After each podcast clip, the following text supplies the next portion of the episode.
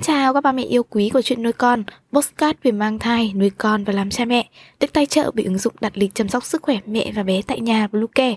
Mình là Ngân. Hôm nay trong chuyên mục về chăm sóc trẻ sơ sinh, chúng ta sẽ cùng nhau đi tìm hiểu về 6 mẹo dân gian nuôi trẻ cực nguy hại, bác sĩ cảnh báo cha mẹ không nên áp dụng. Chúng mình sẽ quay trở lại ngay sau đây. Các mẹ hãy tải ngay app Bluecare để đặt lịch tắm bé, điều dưỡng vu em, chăm sóc trẻ sơ sinh, xét nghiệm và điều trị vàng da cho bé tại nhà, nhắc và đặt lịch tiêm chủng. Ngoài ra, Bluecare còn cung cấp các dịch vụ xét nghiệm níp lấy mẫu tại nhà, massage mẹ bầu, chăm sóc mẹ sau sinh, thông tắc tía sữa, hút sữa và rất nhiều dịch vụ y tế tại nhà khác. Truy cập website bluecare.vn hoặc hotline 24 trên 7 098 576 8181 để được tư vấn cụ thể các mẹ nhé. Bên cạnh nhiều miệng dân gian nuôi trẻ nhàn tanh thì có rất nhiều điều chưa có cơ sở khoa học. Không những thế, nó còn gây hại cho con. Vì vậy, cha mẹ không nên áp dụng. Tại app Bluecare đặt lịch chăm sóc sức khỏe mẹ và bé ngay hôm nay để nhận được nhiều ưu đãi hấp dẫn, đặt lịch dễ dàng, thanh toán linh hoạt, xem chi tiết dịch vụ tại bluecare.vn. Đầu tiên, nằm than để giữ ấm. Ngày nay, nhiều gia đình vẫn giữ mẹo dân gian nuôi trẻ. Em bé và mẹ sau sinh cần nằm sưởi than để giữ ấm cơ thể, nhất là trong những ngày mùa đông giá rét. Thực tế, quan niệm này hoàn toàn sai lầm và còn gây hại cho sức khỏe của mẹ và bé.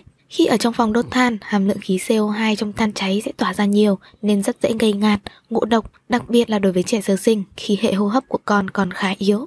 Thậm chí nếu không cẩn thận, rất dễ bị bỏng do trực tiếp đốt than trong phòng. Thứ hai, cắt lông mi để bé có đôi lông mi cong dài và đẹp hơn.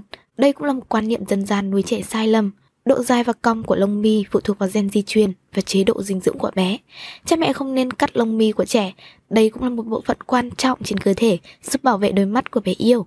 Người lớn cắt lông mi của con vô tình sẽ làm mất đi một bước bảo vệ đôi mắt của trẻ trước khói bụi, mồ hôi.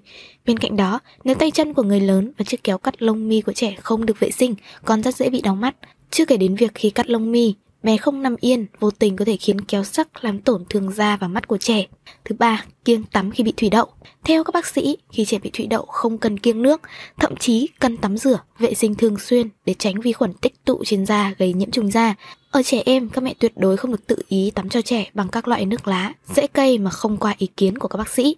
Khi tắm rửa cho con, mẹ cần kỳ cọ nhẹ nhàng, không mạnh tay để tránh tra sát, làm vỡ các mụn bọc da, dễ gây nhiễm trùng và bệnh tình nặng hơn. Ngoài ra mẹ nên mặc quần áo cho trẻ thoải mái, cho bé nằm trong phòng kín gió, tắm nhanh, tắm bằng nước sạch để bé mau khỏi bệnh. Thứ tư, bôi mắm, muối hoặc thuốc đánh răng lên chỗ bỏng. Một quan niệm dân gian nuôi trẻ sai lầm nữa đó là bôi nước mắm, muối hay thuốc đánh răng lên chỗ bỏng.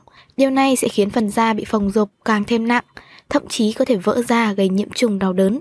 Cách tốt nhất để xử lý khi trẻ bị bỏng là lập tức rửa ngay vết bỏng dưới vòi nước lạnh trong khoảng từ 10 đến 15 phút, sau đó ngâm vết thương vào nước sạch sau đó mẹ bôi thuốc trị bỏng an toàn cho trẻ.